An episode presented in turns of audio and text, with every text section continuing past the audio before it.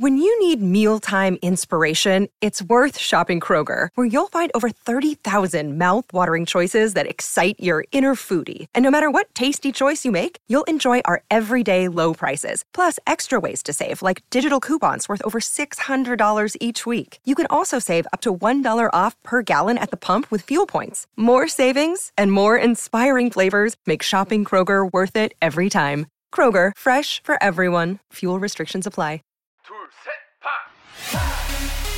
For Hey Army and fellow music fans, I'm Kayla. And I'm Bethany, and we're the hosts of Stanning BTS from the Consequence Podcast Network.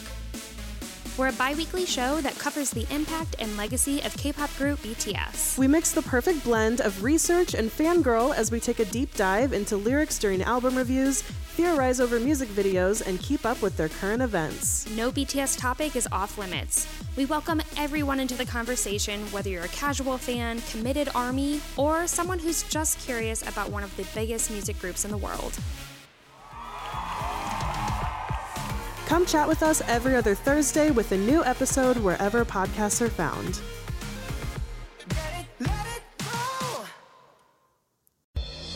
Hey, it's the Spark Parade, a show where I talk to amazing people about the art and culture that's shaped their lives. I'm Adam Unz. Thanks so much for joining me. I hope you're all holding up okay in your quarantined lives, or that you're staying safe if you still have to go to work. We're all just doing the best we can right now, huh? It's tough out there. It feels weird to jump into the show each week without acknowledging that, so, dudes, I really hope you're keeping safe and well. And I think that is enough grim reality for this week. I promise to keep it light for the rest of the show. So, moving on. Coming up a bit later on, you'll get to hear something a little different. I spoke to not one, but two people at the same time. Unprecedented, unheard of, unbelievable. So, so shocking, but absolutely true. My guests this week are James Barr and Dan Hudson of the podcast A Gay and a Non Gay, which is the UK's number one LGBTQ plus comedy podcast. Pretty cool, eh? The boys each picked a topic for discussion, so I spoke to Dan about his love for seminal grunge superstars Nirvana, and I spoke with James about seminal pop superstars the Spice Girls. Quite a spectrum of representation in this episode. From straight to gay, from Kurt to Spice. It's gonna be great, folks! I had so much fun with this one. All of that is coming up a bit later on, but first, I wanted to talk a bit about collecting art memorabilia. I'm thinking of quite a specific definition of that phrase here. Not collecting art itself, but collecting stuff related to the art you've experienced. I talked a bit with Dan and James about owning band t shirts, and that got me thinking about all the art related stuff I've collected over the years. So many t shirts and posters and postcards and branded crap from gift shops and merch tables. I've got a kind of complicated history with collecting. I used to obsess about inanimate objects when I was a kid. I did things like collecting all of the wrappers from my candy in an old cigar box, and I got really upset if anyone suggested that I threw them away. Really psycho, right? And that attitude bled into my art memorabilia collecting when I got older. Outside of amassing a collection of literally thousands of CDs, all of which are essentially worthless now. Yay for streaming! I also collected band t shirts and posters and stickers and whatever I could find associated with the artists I loved. I wore band t shirts until they were completely falling apart and plastered my walls with postcards and posters from art exhibitions I'd visited and films I loved. Displaying my taste to the world was really important to me, as was surrounding myself with reminders of the concerts I'd gone to or the art I'd experienced in foreign cities. It made me feel cool and I was really proud of having broad tastes, and I wanted people around me to think that was cool. But as I've gotten older, material possessions have meant less and less to me. I don't really collect stuff anymore. The aforementioned CDs have been relegated to CD books and shoved onto shelves to gather dust. My husband and I hang some framed albums on our walls, but I don't have any band posters up anymore. We occasionally buy a postcard from a museum or a t shirt after a gig. Last year, I bought a hoodie when we went to see Massive Attack at Radio City but I don't have the same attachment to those items anymore. Those mementos are just as ephemeral as the events they commemorate, and I almost find it easier to remember the art I've enjoyed without those signifiers. I'm not as worried about displaying my tastes and my artistic experience as badges of honor. When I look back on the art memorabilia I used to collect and obsess over, I think the burden of holding on to that stuff and protecting it weighed me down. As the Massive Attack sweatshirt implies, I can still be a sucker for a good bit of design sometimes, but but I'm mostly content to let the memories of my favorite artistic experiences stay just that. Memories. There you go. Another rambling waffle for you. So enjoyable, right? Ready to move on? Let's do it! Here comes my chat with a gay and a non gay about Nirvana and the Spice Girls. So, I was thinking, why don't we start with Nirvana for Dan? Sure. So, Nevermind in, in particular is is the the one. Um, no, I, I, I sort of chose Nevermind because it's, it's the biggest one, but I, Mm. uh, by the time I got into them, Kurt was dead for being dead for six years. So I, I sort of came across it all at the same time. Mm. Uh, I guess Nevermind is the, is the by far the biggest of everything. So yeah, I guess I guess we'll go with that. yeah. um, do you have like a, a specific memory of a, a moment of discovery, or was it a process? Yeah, so uh, I was obviously aware of Nirvana because everybody just seemed to know that Nirvana was the band with the singer that killed himself. Mm. Um, that was that was just the thing about about them. But that was in like 1994, and I'd only found out about that quite some time a- after it happened. Uh, and I was listening to like Oasis and Blur and The Prodigy and just like the big British stuff from the time that was like absolutely massive. And then one day, uh, BBC Two showed this documentary film, Kurt and Courtney, which is a documentary about whether Kurt Cobain killed himself or whether somebody else did it. Yeah, yeah. Uh, Is that Nick Nick Broomfield's? Nick Broomfield, So, yeah, yeah, yeah, yeah. yeah. Mhm. And it's it's it's fascinating, and I was probably way too young to be watching it because it really did like freak me out. Um, but it got me into thinking about Nirvana, and I used to go to the library uh, and Hmm. take music out. Um, The library's on- open. The library was open. Library was open on Saturdays till five o'clock, and um, I used to go in and, and get get music out, and whoever was programming that must have been a rock fan because there was so much rock stuff. And yeah, I took out all the Nirvana albums. I think one was on cassette, uh, but the rest were on CD. And then I they also had loads of books about Kurt, and I just just became obsessed with them basically. And this was around the time when rock music was inexplicably massive in the mainstream. So Korn and Slipknot and Limp Bizkit, these bands were absolutely huge. Like Limp Bizkit were number one in the UK, which is bizarre. so all I could see around me in, in school were, was, I mean, we don't, over here we have uniforms, so it's uh, you can't necessarily spot who's into this stuff until it's what what's known as a non-uniform day where you give some money to charity and you can wear what you want and everybody like everybody was just wearing uh, nirvana t-shirts and Korn t-shirts and slipknot t-shirts and, and whatnot so around this time it was just Nirvana were just everywhere, which is so weird because like the guy had been dead since 1994. This was like, this was like seven or eight years after that. And everyone's obsessed with them like they're in a new band when they're not. They're not going to bring anything out. They're not going to come over here and tour, but they're just so prevalent in school, I guess, at the time. And at the time, school was all there was. Yeah, Uh, so yeah, all these things were happening around the same time, and um, I'd never really been exposed to heavier rock music. As I say, I've been listening to Oasis and stuff like that, and that was that was rowdy. But coming across Nirvana was like I'd never heard anything like this before. It's really to my ears and to most people's ears at the time, it's so heavy, but yet it's so melodic. Like all of these, all of their songs could be Beatles songs Hmm. um, the distortion turned up and screams sometimes instead of singing. But they're so simple, like so simple. Like the, the riff to Smells Like Teen Spirit is four chords. Right. Anyone can play it on guitar. Like I could, I could teach James how to play it on guitar, who's never picked up a guitar. I'm okay. Uh, Thanks, though. But yeah, it has, it has this. Um, anybody could play it, but nobody, nobody had had done it before. So yeah, so, uh, I'm just rambling now. But yeah, Nirvana.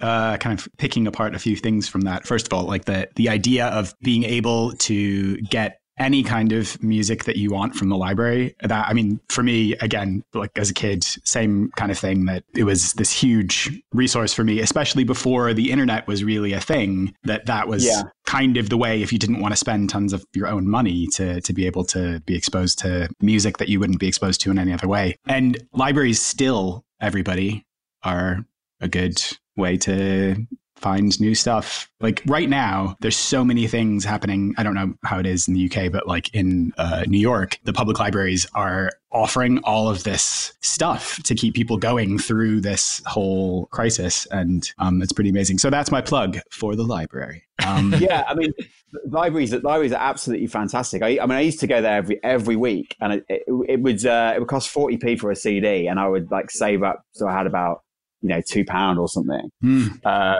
and just get like five albums or something. I mean, now they, get that idea, what, whether they still do it or not, just seems a bit mad because why yeah. would you do that when you could just get this on Spotify? Um, but the, th- the thing is, like, when you've got, and actually, I remember an interview with Kurt Cobain talking about this very topic. It's a famous interview, and he's sitting in um, on the river in Seattle, and he's saying now he's got all the money in the world. It's not a special to him when he gets new music because he can just walk into the record shop and buy everything. Mm. And that's where we all are now. Yeah. We can all get everything at any point. And because you can do that, I think it does devalue it does devalue things. Like if if if you have to spend all week thinking about what you're going to get out of the library or what you're going to buy on the weekend, you have to make a really informed choice, and and mm. it ends up being the thing that you really really want to listen to. And even if you don't like it when you hear it, you've invested time and money in it. So you, you go out of your way to listen to it over and over again. And then sometimes you find, oh, actually, I do quite like this. Whereas where we are now, and obviously streaming is amazing and it does so much for artists, but it does definitely take away something. And I guess Kurt, the fact that Kurt predicted this is a nice little, um, nice little thing as well. Yeah, yeah, and I guess like not just in terms of having this enormous amount of content available to you at all times, but also people's attention spans are so short. So, like the idea that kids would listen to an entire album instead of just cherry picking singles, and and, and even then listening to like half of them as as they go and everything seems kind of dispensable um, but that's a really good point that like i i used to save up all of my money like when uh, i don't know when i was uh, 20 or something i worked in a restaurant and i would use all of the money that i got from tips to just go to used record stores and buy cds and have stacks and stacks and stacks of them. And now it's like all of that feels kind of meaningless. There's no like physical media unless you're fetishizing like buying records or whatever. Like uh, there, there's no need for it anymore. Everybody can just get everything whenever they want all the time. Yeah. Um, it's also interesting that now it's quite hard to listen to a whole album because once you put it on, it's playing through your phone and your phone rings or your phone, you get a yeah. message mm-hmm. or you want to watch an Instagram video. So you just immediately get taken away from it again. There's no real time spent on listening to an album like in the same way as before, right? Right. Yeah, that's a really good point. So, I mean, I would just lie in my bed and listen to Nirvana. But are young people doing that now, or are they? Are they just not? Are they? Because even if you're not busy with work and someone's phoning you, you're on Instagram and you're on Twitter and you're on WhatsApp, and I guess uh, my my enjoyment of Nirvana comes from a different age now, really, where you're just doing two things at once. Yeah, yeah. Um, another thing I was going to say just about school uniforms here, uh, public schools. How do I describe state schools? I guess. Yeah. So yeah, yeah. yeah for people who are listening who are not British, who are not understanding my confusion, public school means something different in the UK. Um, yeah, so uh, public school means the opposite over here, yeah. which is really, really, really weird. But yeah, go on, carry on. But public schools, state schools here are uh, nobody has to wear uniforms, and so everyone's taste, you know, if they are wearing a band t-shirt, that's all out there from the beginning. But it's interesting to me to think of that being something that's secret for you like you know your immediate group of friends you'll know what their taste is but um, nothing is reflected in what people wear because everybody's wearing the same thing. Um, and having moments of like ah here's a day where everybody gets to show what they're interested in and you can see that all these people who you might not have expected to be into the same things that you are actually are. Yeah i mean i i hated school uniforms and I couldn't wait until the day. I knew I was never going to get an office job. I knew I'd never have to wear a suit basically. So I just couldn't wait until the day we didn't have to wear a school uniform. But in hindsight, I kind of support school uniforms because I think uh, when you when you're displaying all this stuff all the time, it just leads to problems. Because, uh, like in, in my case, you know, you get there was a real divide between what was the rockers and what were like chavs, which is not a nice term, but it, it's uh, I, I, guess you would call them bros over there, and you know it, it leads to real conflict and real problems. Whereas if you take that away from people and everyone's wearing the same thing, yeah, you can't be an individual, but it just keeps all those problems away. Do you know what I mean? Yeah, and um, and also I think um, a big problem here is that kids can come from different backgrounds, you know, socioeconomically, and kids can afford, kids' parents can afford to buy them uh, different types of clothing. And some kids will come into school with the newest, latest things, and other kids will come in with hand me downs or whatever their parents can give to them. So eliminating that as well, where everyone is like, nobody has anything special, nobody's, um, you know, everybody's in the same boat. There's no differentiation at all. And I think that's that's a good thing too. Yeah, that's a good point. Sometimes, well, yeah. although there are situations where schools are quite strict on what girls and boys can wear, and that can mm. cause a lot of issues for people that don't identify as any particular gender. So it has its ups and its downs. Yeah. So school uniforms need to just be maybe baggy. Yeah, a, a, a muumuu, some some kind of like house coat for everyone, and then um, you know, joggers. Yeah, yeah, just khaki pants. Yeah, a potato sack, some like shapeless nothing. That's that's my recommendation. Oh, you'd um, look great in a potato sack, though. let's be real. yes. Yeah. So it will be good. Yeah. Um. So yeah. So, but w- like you, I guess Nirvana would kind of act as a, a springboard for all this other kinds of music as well. Yeah, 100% um, percent. So I, am really into uh, more, much much heavier stuff these days, but you can never just go straight to, you can never just, nobody's favorite band on day one is like Lamb of God. Right. You need like a gateway band. yeah, yeah, yeah. to sort of, to sort of ease you in, which for me and for, li- for literally millions of people, I think it is, is Nirvana because, uh, like I say, when you hear it, you haven't, in many cases, you haven't heard anything like it before, but at the same time, it is really accessible. Like all of their big songs are really, really melodic and they're so hummable. Um, and like I said, they could be Beatles songs, they could be Rolling Stones songs, some of them. Um, but it's just got that that element of kick to it that that once you um, once you hear it, it stirs something within you. So I I, I knew when I was listening to Nirvana, not just Nirvana, but uh, you know, Nirvana very quickly led on to, to Rage Against the Machine and to Korn and Slipknot and Metallica and all, all these kind of bands. But I knew when I heard them that this was going to be what I was into from now on. Do you know what I mean? And ha- uh, yeah, and ha- have been ever since. Yeah, that is a good point about uh, Nirvana being the you know m- melodic, easy entry point. That it makes me think of cover versions that you'll hear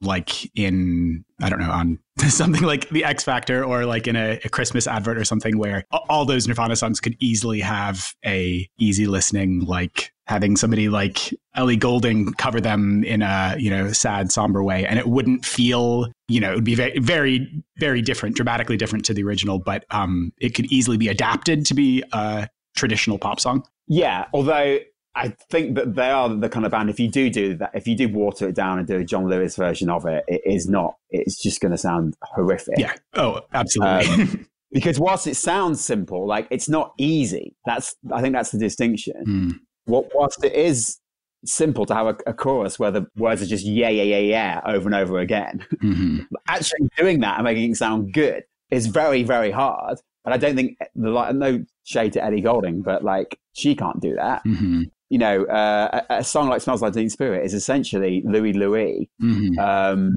incredibly simple, but if you just get someone off the street to to oh, just come up with a, a really simple riff, they they can't. Um, it's got to come from a genius's head. yeah, like Kurt Cobain. Wait, Adam, do you know John Lewis? Yeah, yeah, yeah.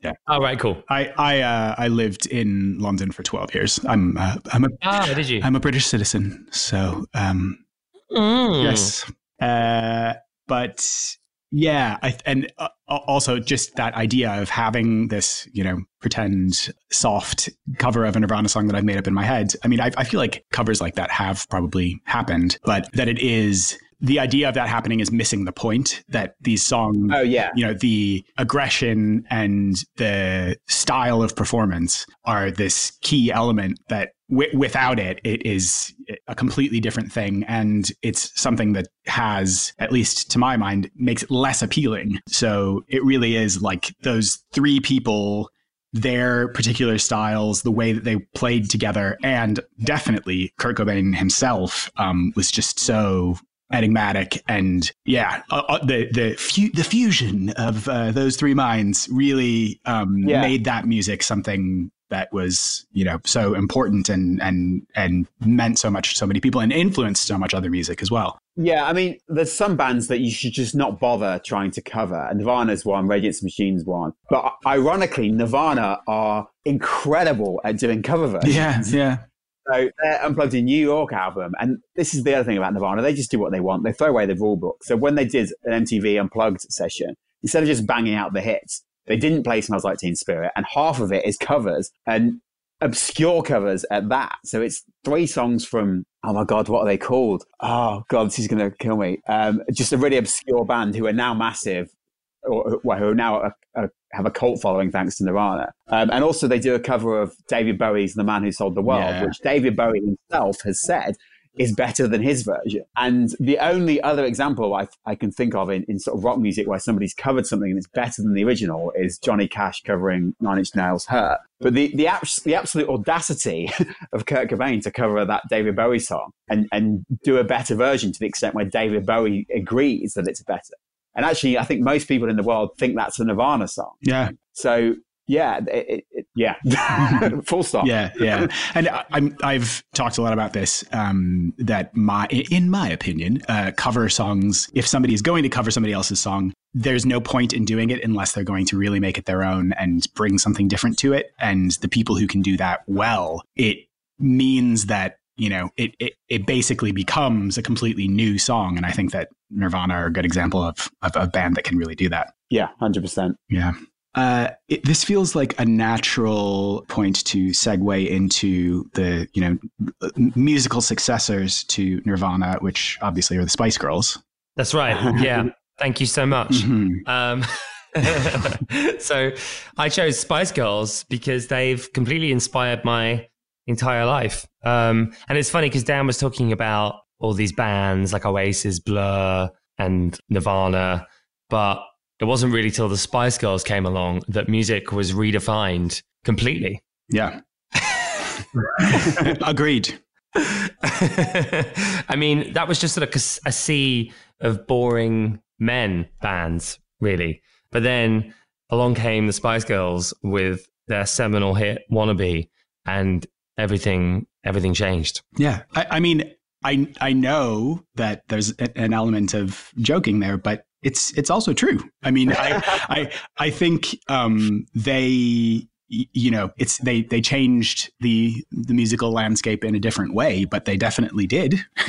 um, Definitely, and not just even in music, really, but like feminism and being honest with your fan base, and you know they really drove forward respect, self respect for women, and sent a bit of a light out to people that weren't a man you know what I mean? Mm-hmm. Does that make sense? And for me, as a gay person growing up, I I really connected with that. Also, being ginger, uh, I found Ginger Spice to be my rock as I was growing up because there was someone ginger in mainstream media that people were celebrating mm. and sexualizing, and she had balls and that was everything for me. Although then i found out that she didn't actually have natural ginger hair. I don't know if you knew this but she dyed it. It wasn't her natural color. So i kind of felt a bit hurt by that when i grew up a little and realized that i'd been lied to. But she did do a lot for me when i was younger. Yeah yeah so, uh, but do you remember specifically? This is this is the same question that I ask everyone to get started. So why not do it again? Um, do you remember specifically like a moment of discovering them, or you know, they they were everywhere. It's not like you had to look um, very hard. I don't think I was really into music at this point as such. I had the radio around me all the time when I was growing up, but I hadn't heard the Spice Girls. I don't think they were being played at that point.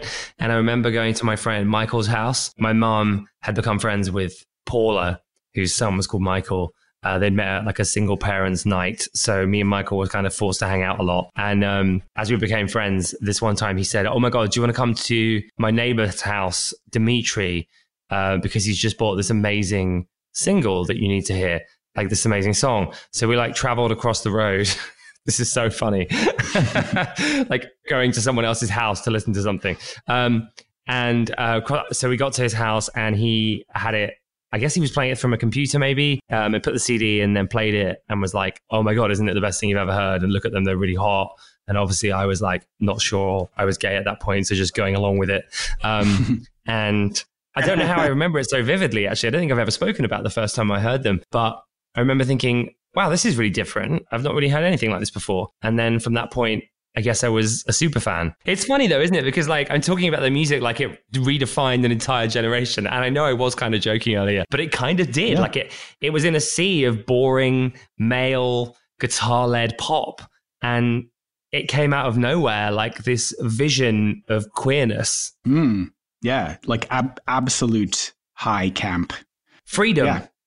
Like yeah, joy, freedom, happiness. It was it was everything. It was about friendship too. It wasn't about sex or it wasn't about pulling or depression or anything other other stuff that was sort of in there or, or anything else that was kind of in the um, ether at the time. It was more just like, hey, you know what? Like my friends are more important. Bros before hoes. Yeah. Well, in fact, hoes before bros in this yes. case. I'm not calling the Spice Girls hoes, by the way. I put myself in the in the same bracket then. yes. um, uh, just to take a moment for all of the queer kids who had that feeling of being with a straight friend and having them show you a picture of the uh, opposite gender and saying, "Oh, isn't this person hot?" you're just like, "Oh, uh, they have such nice skin." Um, yeah. Oh my god, that's so hot! Yeah, great. I love that dress. yeah, uh, I remember. I think uh, when I was like 15, I decided that the woman, the famous woman who I fancied was Rosie Perez. I don't know why I I don't know why I thought that was a good idea, but I Hold on, I'm googling that. Rosie Oh, Perez. sorry. She's yeah, yeah she's Oh, she's hot though. Yeah, I I don't know. I I mean, I really I like her as an actor. Maybe that that's what it was. But um yeah, she I think she might be Dan's type because she's kind of a MILF. Is that right, Dan? Uh, let me let me look her up. Her name Rosie Perez. Yes. Never heard of this person. She. I, I mean, she's old, so it, like it's hard to picture. Oh uh, yeah, like some heyday photos. Yeah, yeah, she's she's uh ten out of ten. okay, so maybe I was onto something. I always thought, like, I always got kind of a, oh really? Oh, hmm, interesting. It's like, oh god, I'm doing it wrong. I'm doing it wrong. Um. I'm trying to remember who I pretended to fancy. I think I said Nicole Kidman. Again, she's ginger. I think I just was like, she's amazing. Yeah, I'll go with her or Kylie, like any kind of gay icon, basically. Yeah. My my ex boyfriend used to be, uh, you know, his his straight obsession was uh, Pamela Anderson. I'm like, oh god, that's so obvious. Like, um, no, yeah. really. And he had Pamela Anderson posters plastered all over his wall, but it was like the poster to Barb Wire, the movie that she made, and um, that's like that to me was a clear indication this is a, a, gay child. It's like, oh no, she was really good in that weird comic book movie. So not, not anything about the uh, the actual sexiness. Anyway, someone someone I know claims to have had sex with her in a cupboard under the stairs. So tell your friend. that, maybe his inner straightness will become jealous. I'm not going to tell you here.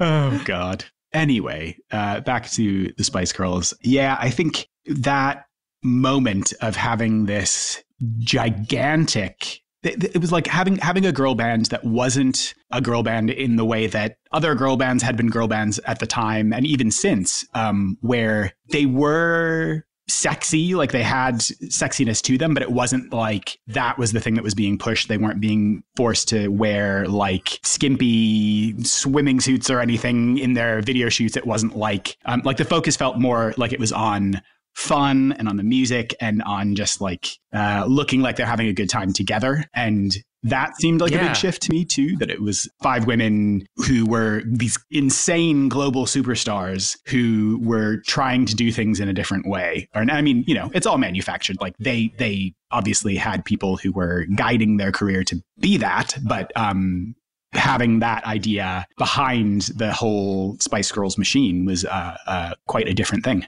kind of like um, Essex Girls or New Jersey Girls or something. Like they just sort of didn't give a fuck, right. and they just they embodied what it was just like to be a human rather than being a pussycat doll or like you say, you know, a Bananarama where it's all about the image. This felt very much about image, but it was way more like the image of of you. It represented you more than any girl brand previously. And also I think it made women feel, I hope, made them feel like they could just be themselves without having to be pushed down by men and told they couldn't do things or that they had to wear a certain thing. Yeah, yeah. And in particular, Mel C, I think, I know they were all assigned their little archetypes and um, had to kind of conform to that in, in, in some way. So, you know, she was Sporty Spice, and so it was obviously always sports gear. But having her, yeah, but you see, that's actually that's interesting. Sorry to interrupt, because they didn't brand themselves that. That came from a magazine that needed to define them as something. So Smash Hits magazine labeled them as their names, like Sporty, Ginger, Posh, and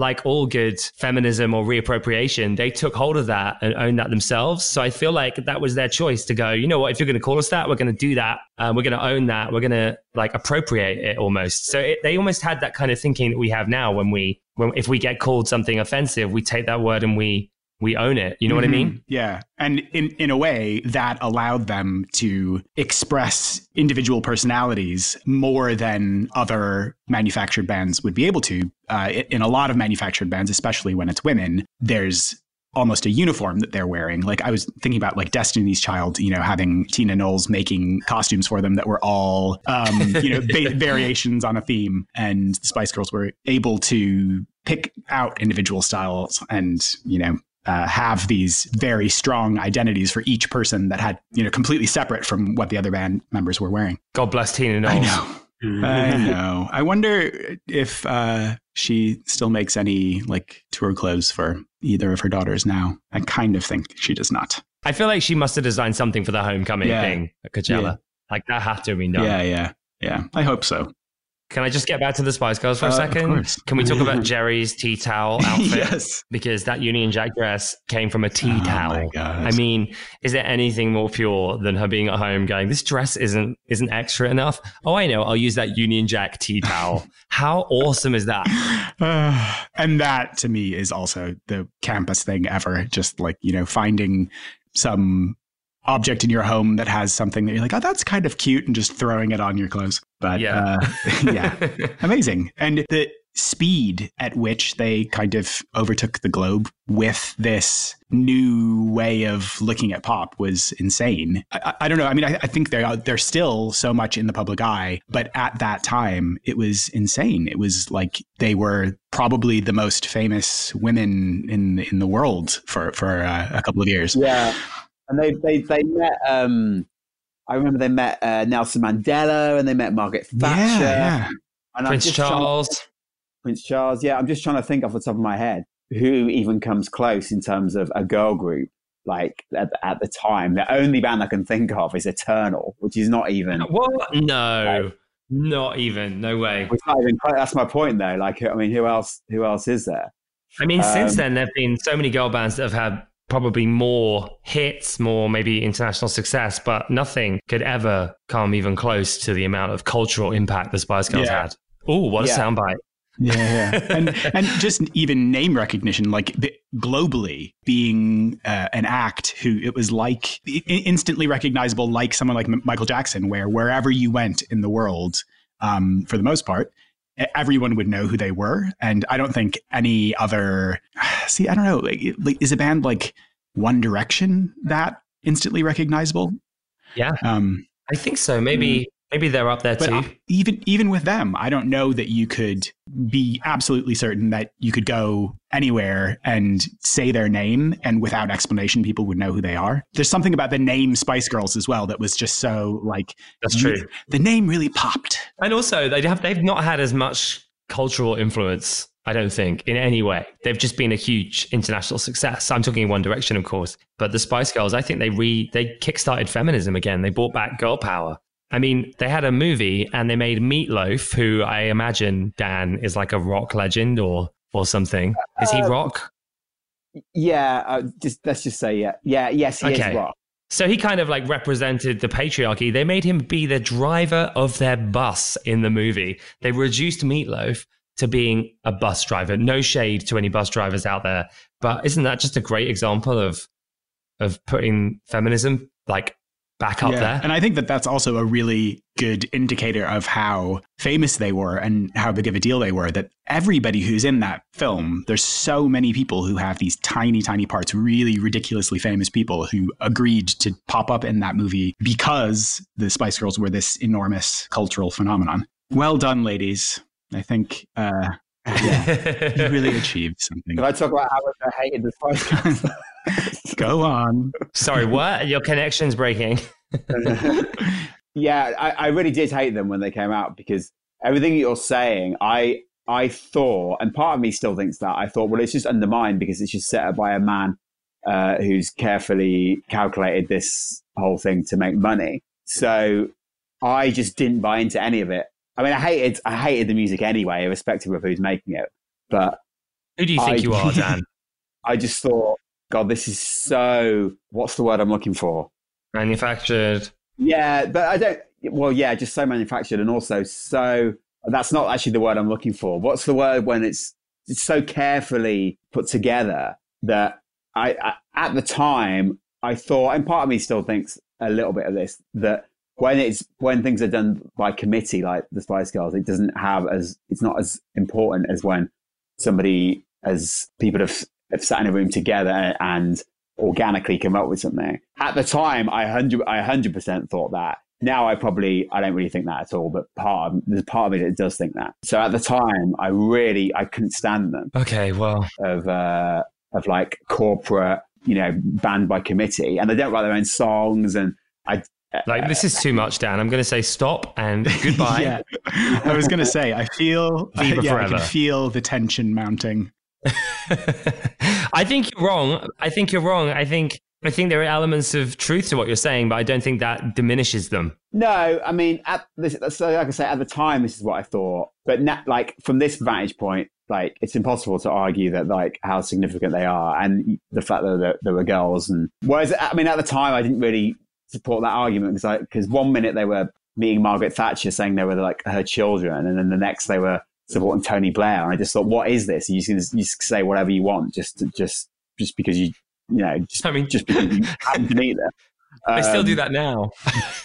yeah, I, you know, I don't really like that. But anyway, you can't deny the, the like the, the, global impact that, that, they've had and the the effect they must have had on on young girls. You know, is, is immeasurable. Yeah, yeah, and gays, and yeah, and gays. Yeah, yeah. And I think, uh, you know, to draw a parallel to Nirvana, like the way that Nirvana influenced music and culture in their lane. I think the Spice Girls have done the same for pop music in the way that people think about marketing bands, the way that bands, manufactured bands, or just any other pop bands behave in interviews and on awards shows and stuff like that. That there was this kind of cheekiness, this a, a, a different, less formal way of expressing themselves that definitely yeah. has has bled into other bands. Yeah, hundred percent. But I, I don't think in that in this day and age you would really get a band like the Spice Girls because people, pe- everything is so safe uh, that you just you wouldn't risk doing a radio interview where someone might swear or like you wouldn't risk doing um, getting them a, a, an award ceremony uh, uh, as uh, in case they do or say the wrong thing. So I think the Spice Girls does sort of hark back to an age where things were a bit looser and like, as much as I would have hated to admit at the time, there is something quite punk rock and anarchic about the Spice Girls. Uh, they don't give a shit about your like radio show or your award ceremony. They're going to do what they want. You know what? That's really interesting. I think the closest we've got to that since then is the Cock Destroyers, and that's not even a joke. You know, they are way more. They are just as ballsy, maybe, as the Spice Girls were, and honest and real.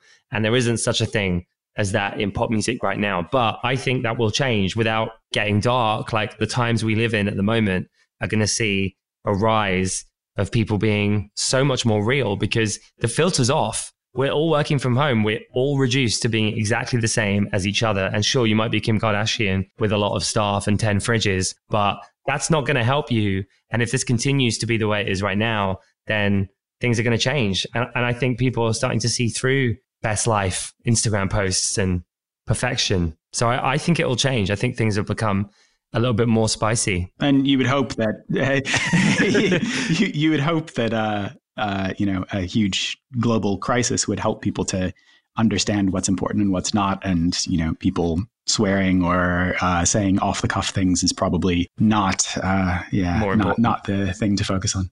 Uh, but that is amazing. I feel extremely, extremely satisfied.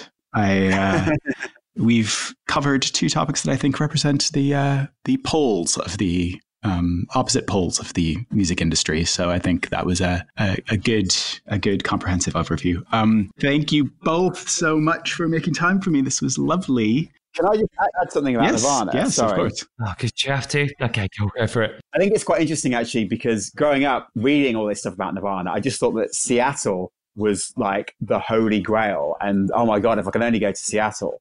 And like if if you asked any of the people I went to school with, if you said the the, the, the word Seattle to them, they'd be like, oh Nirvana. So it's incredible that completely bizarrely, my girlfriend now lives in Seattle. So I go there quite a lot and Nirvana and grunge is abs- absolutely everywhere you look.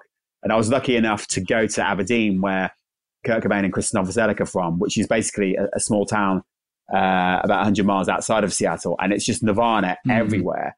And it's just, it really was like going to, to Mecca for me. And I quite like that. I guess it's like a full 360 that I would end up not living in Seattle, but being there a lot and just sort of getting getting to go there. And the fact that my girlfriend lives there for, for other means, even though she's British and from Blackpool, I just think that's a nice um, a nice little story. You know what, Dan? I you know I take the mic, um, but I actually love Nirvana too. I think they're amazing. So I take back any shade I threw at you. It's very interesting though that we are the complete opposite each other of each other. In that, like, you're the non-gay of our podcast, and you love Nirvana, and I'm the gay, and I'm loving the Spice Girls. It's hilarious. Why do you love what do you love about Nirvana? Um, I like what uh, smells like Teen Spirit. I think that's a good yeah. song. I have respect for Kurt Cobain and what they went through. Yeah, that's probably all I've got to say about it.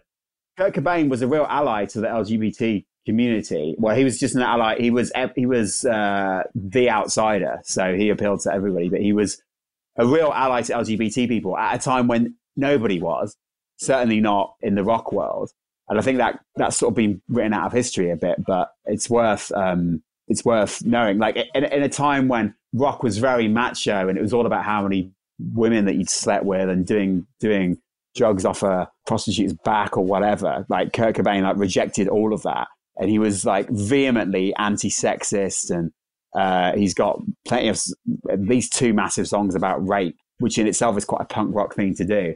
Uh, and he was a real ally to to. He was a real um, soldier against racism and sexism and homophobia at a time when like nobody else was. So yeah, Kurt's the best. Yeah.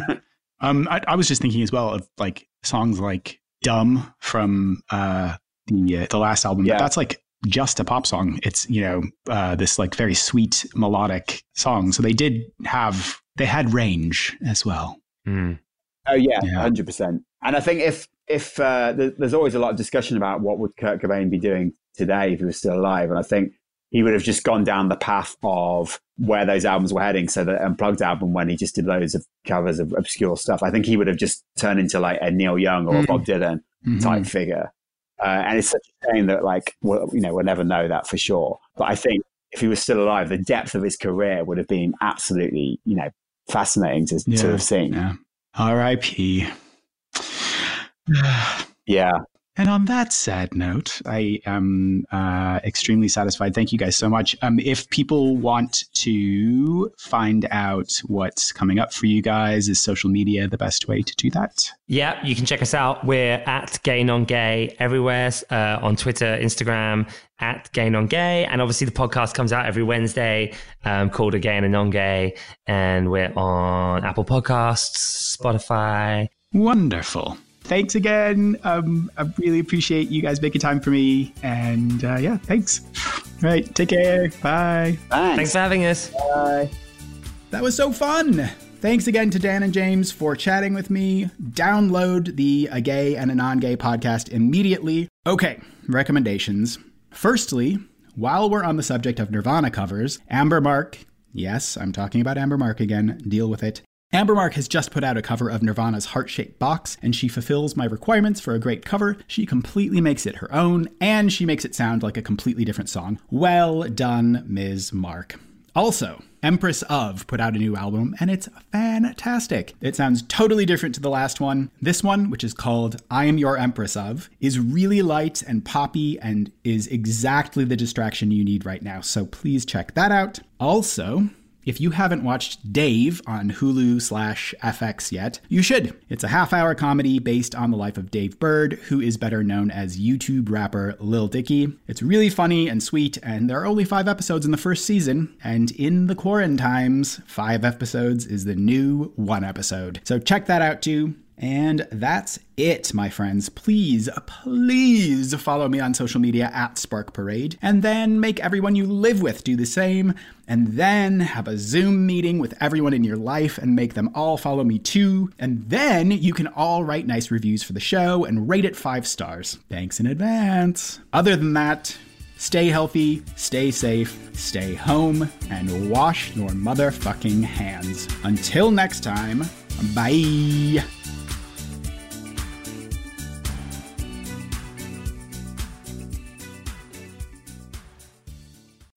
When you need mealtime inspiration, it's worth shopping Kroger, where you'll find over 30,000 mouthwatering choices that excite your inner foodie. And no matter what tasty choice you make, you'll enjoy our everyday low prices, plus extra ways to save, like digital coupons worth over $600 each week. You can also save up to $1 off per gallon at the pump with fuel points. More savings and more inspiring flavors make shopping Kroger worth it every time. Kroger, fresh for everyone. Fuel restrictions apply.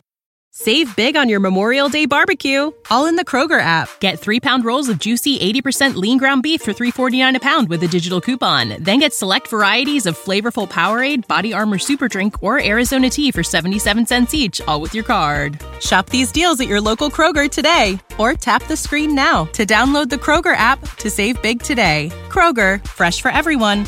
Prices and product availability subject to change. Restrictions apply. See site for details.